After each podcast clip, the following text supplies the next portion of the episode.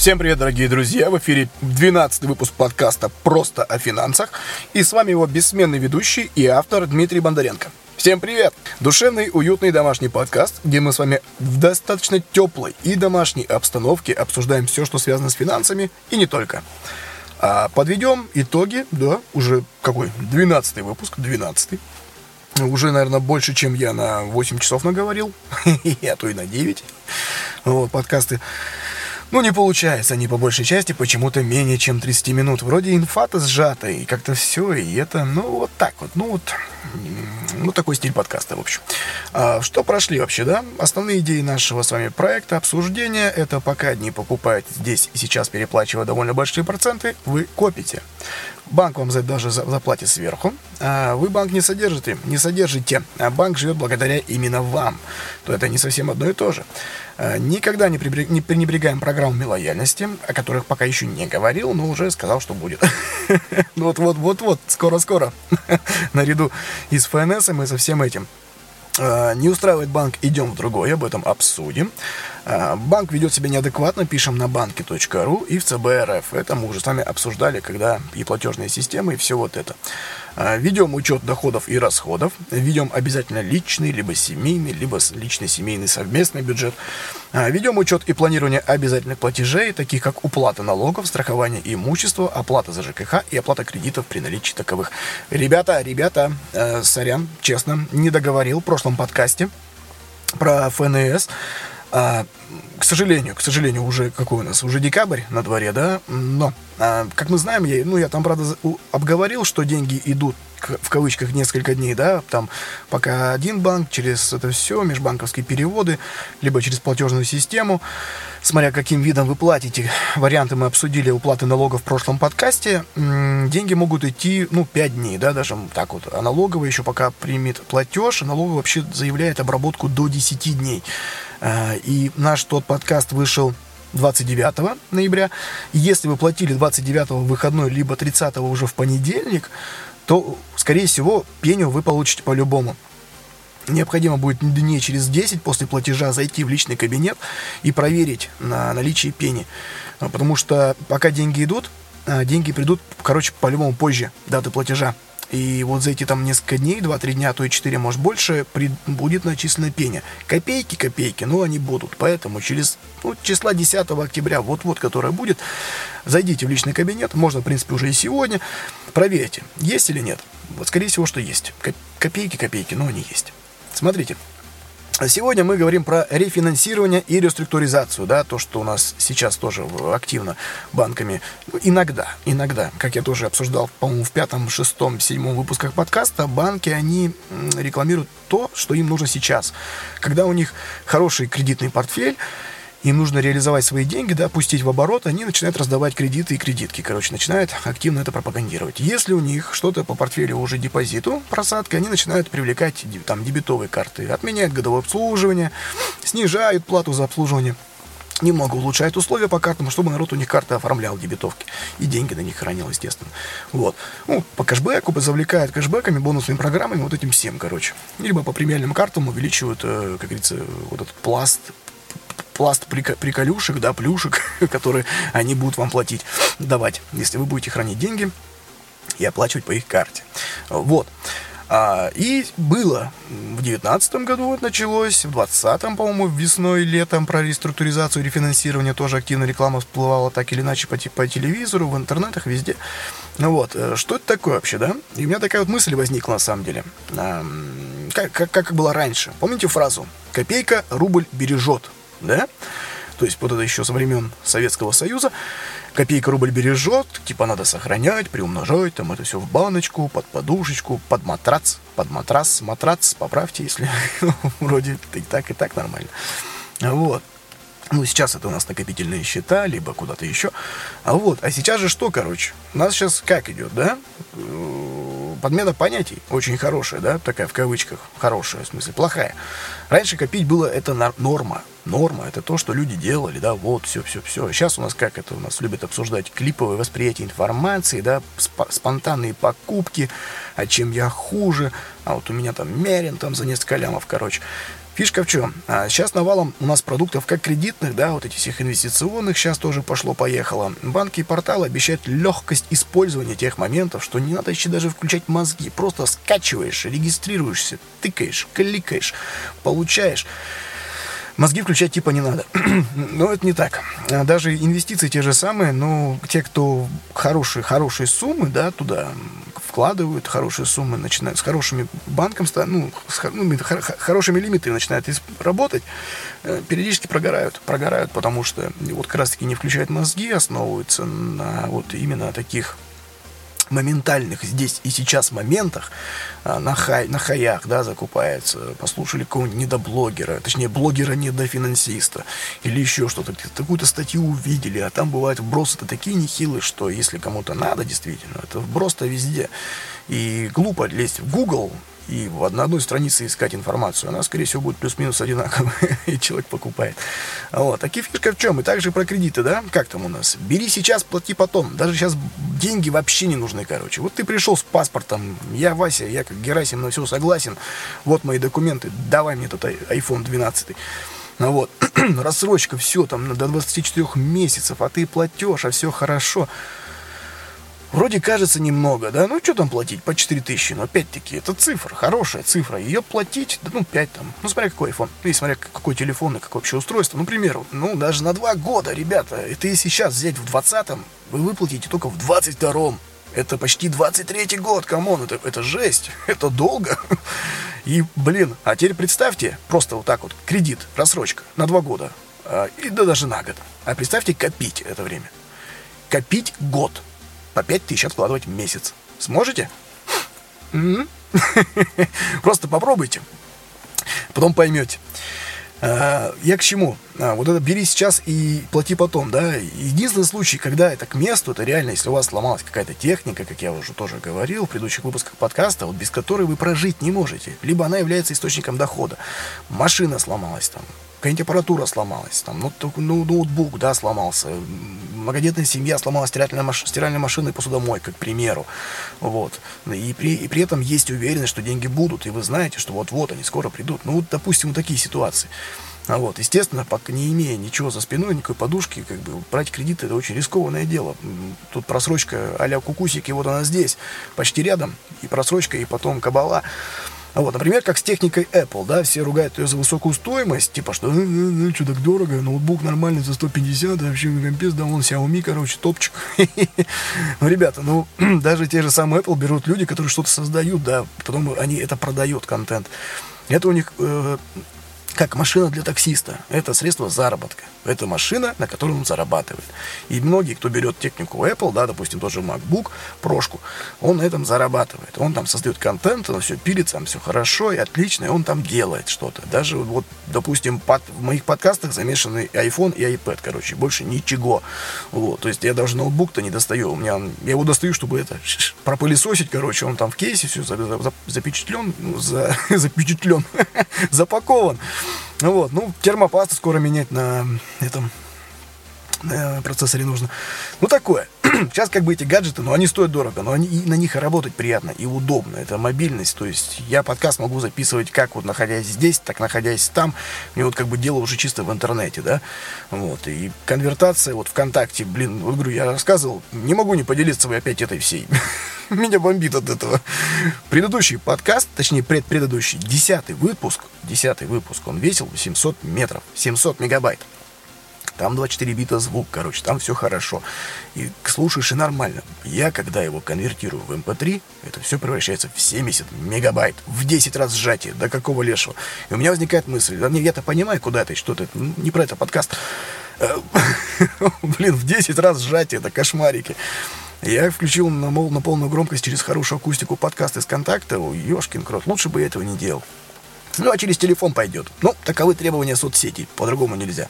Все остальные ребята, кстати, можете меня поздравить.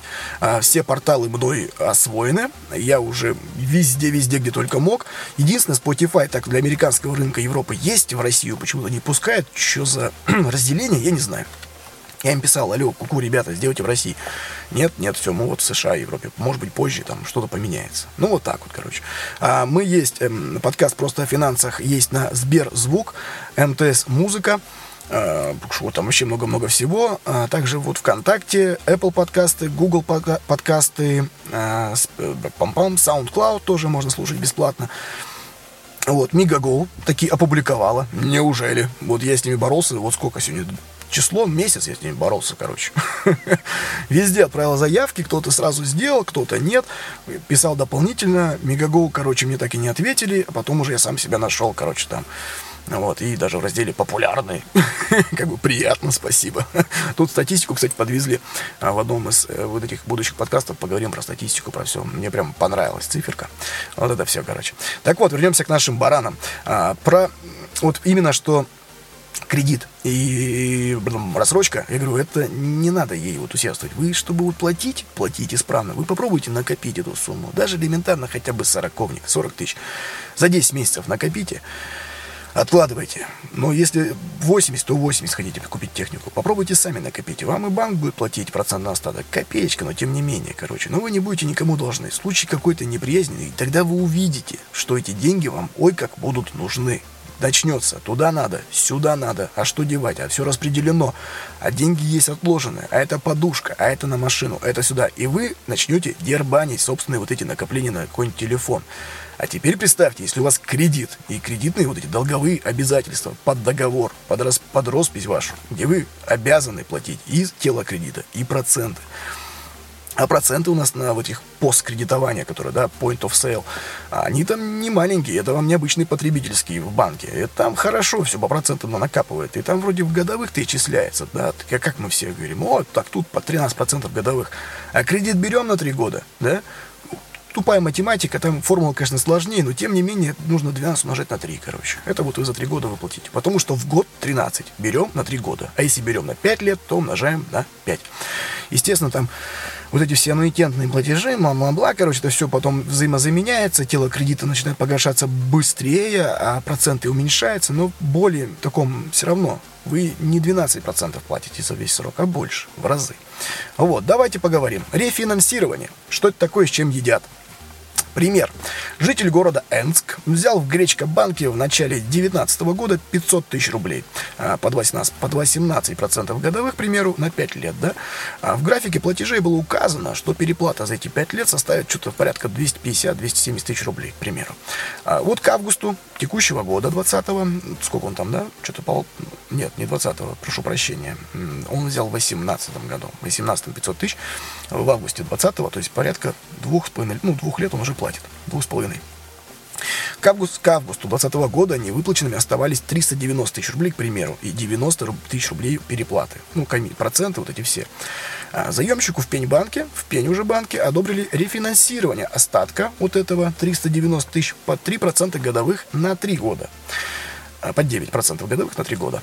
Переплата составит порядка 60 тысяч рублей. Таким образом, банк Гречка, Гречка банк, да, который был изначально с 2018 года, получил 170 тысяч рублей за пользование деньгами, именно 170 тысяч процентов, и сверху само тело кредита вернулось э, э, в течение почти больше, чем два с половиной года, а Пеньбанк получил 60 тысяч рублей и нового клиента. Вроде как всем хорошо, да? Но если бы вот этот житель города Энска не тупил, и, ну, допустим, ну, Допустим, давайте, что у него было реально плохо с деньгами, что-то было срочно, вот такая ситуация, когда вот только кредит нужен был. Если он взял это спонтанно и тупо, ну, тут, извините, дурак и дурак. Рефинансирование.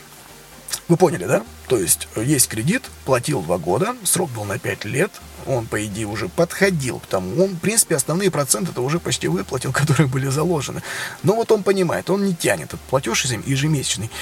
Ему нужно это разбавить все равно. Что-то что случилось. Э, с работы уволили, сократили, я не знаю, перевели на другую должность. Ну, он сам на другую должность ушел, тут уволился, сам пошел, доходы упали, там, я не знаю, там еще что-нибудь. Ну, в общем, он кредит тянуть не может, да?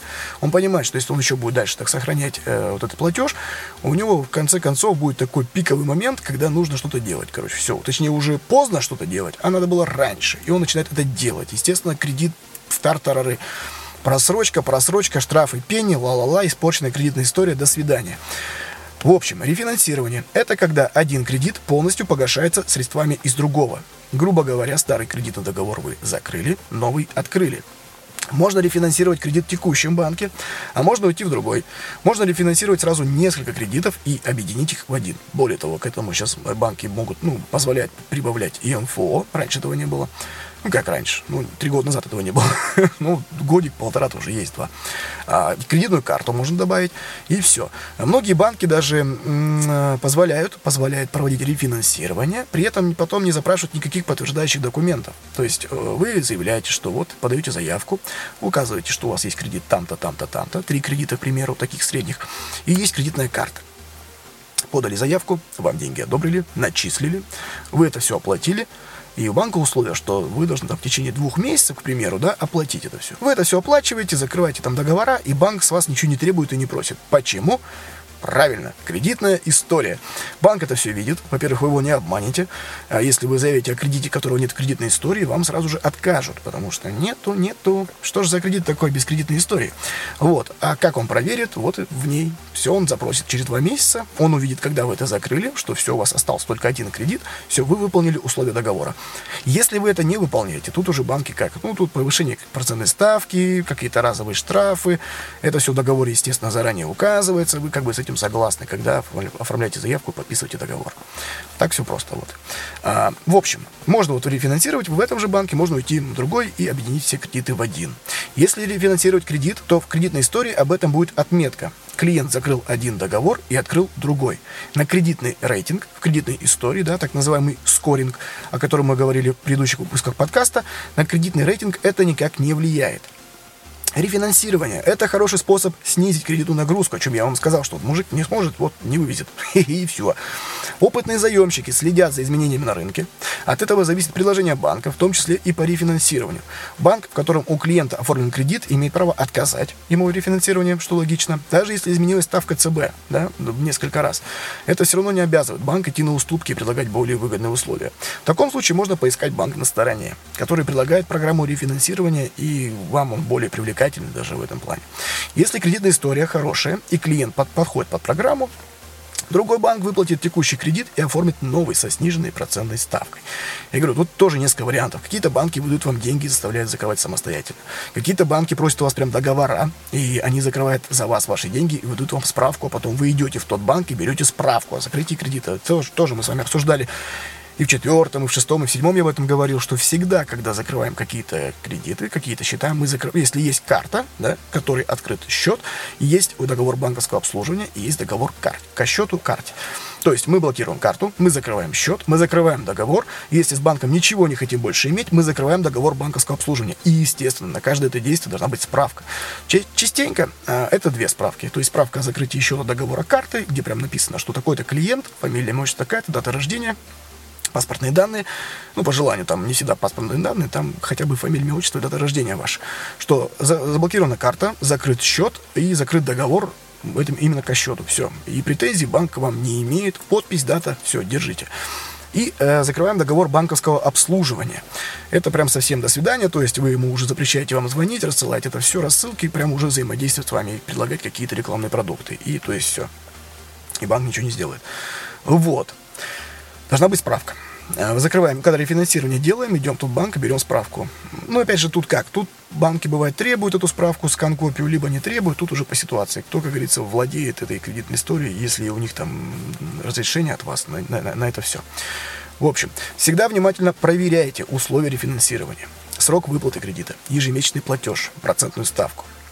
Некоторые банки могут брать деньги за рефинансирование или временно повышать процентную ставку. Это зависит от условий банка и типа вашего кредита. Всегда внимательно вообще читайте все условия.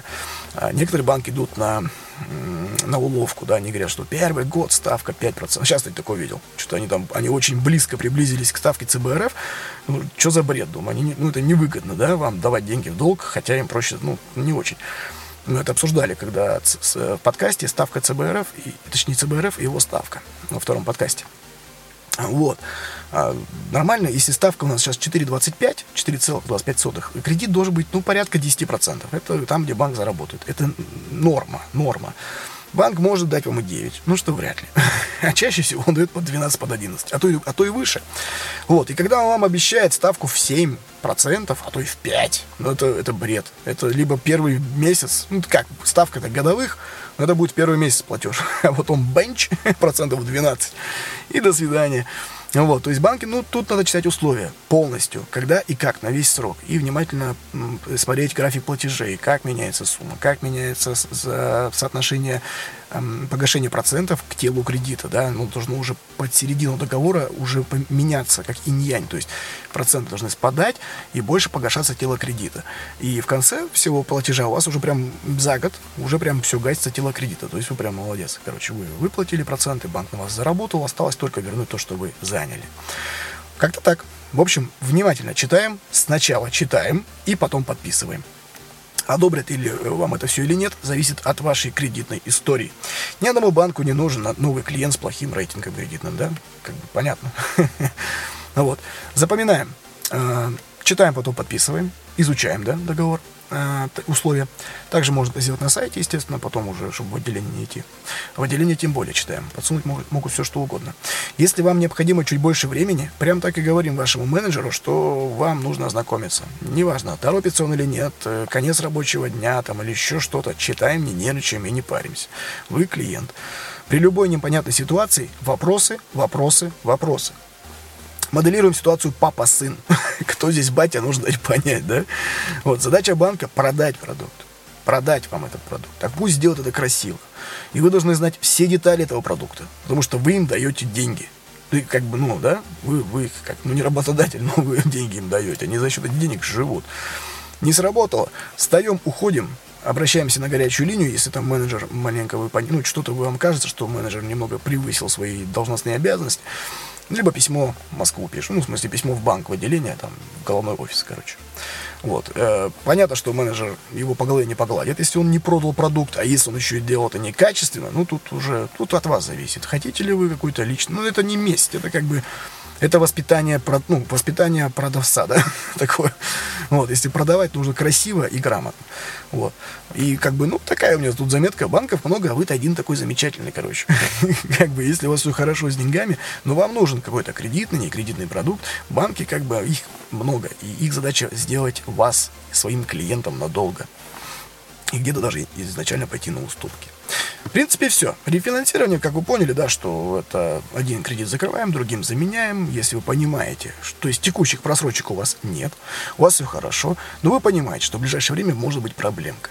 То есть может быть какие-то трудности финансовые. И вы идете и рефинансируете свой кредит, либо их несколько, чтобы привести к единому знаменателю и единому платежу.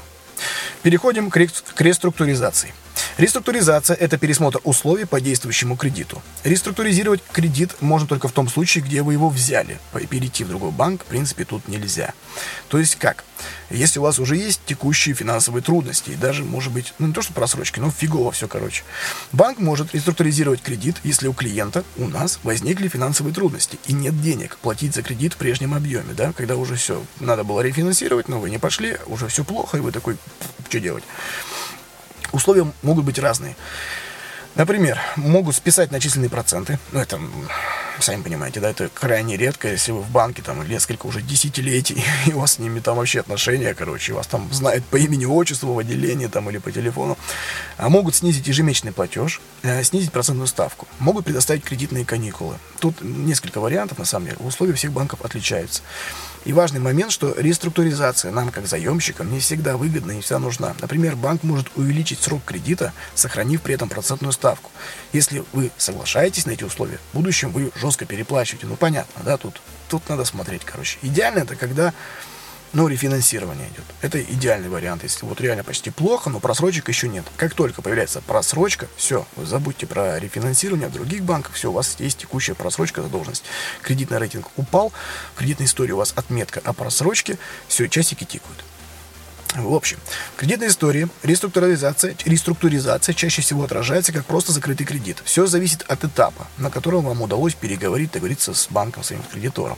Но обычно реструктуризацию проводят в безвыходном положении, когда просрочка уже есть, а значит кредит и рейтинг пошел вниз.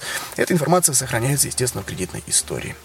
Давайте сравним рефинансирование и реструктуризация. В чем э, разница вообще? Суть. Смотрите, рефинансирование, чтобы было выгоднее.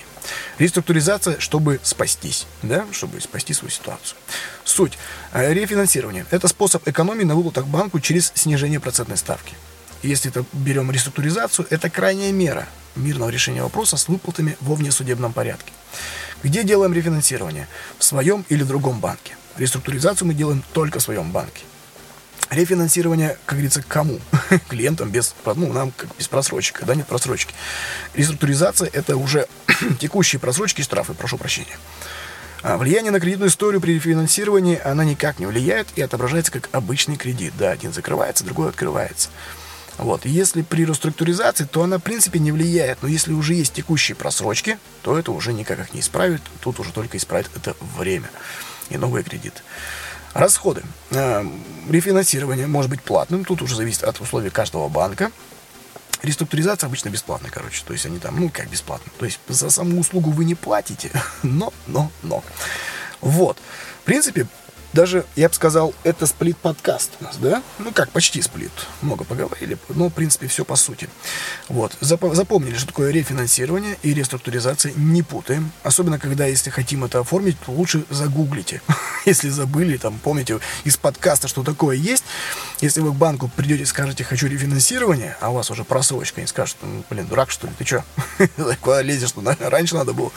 Или наоборот, у вас все хорошо, а вы хотите реструктуризацию. Банк подумает, что вы, ну, может быть, выпил, выпили, или что вы делаете. Тоже, как бы, ну, может быть, уточнит, конечно, да, поправит вас, но не знаю. Ну, в общем, не путаем. Рефинансирование и реструктуризация. Первое, это когда все хорошо, а реструктуризация уже когда плоховато все. Вот. А я вам желаю хорошего настроения, отличного времяпрепровождения. Берегите себя и своих близких. Обязательно берегите свои финансы. Копите, приумножайте, сохраняйте. Все. Пока-пока.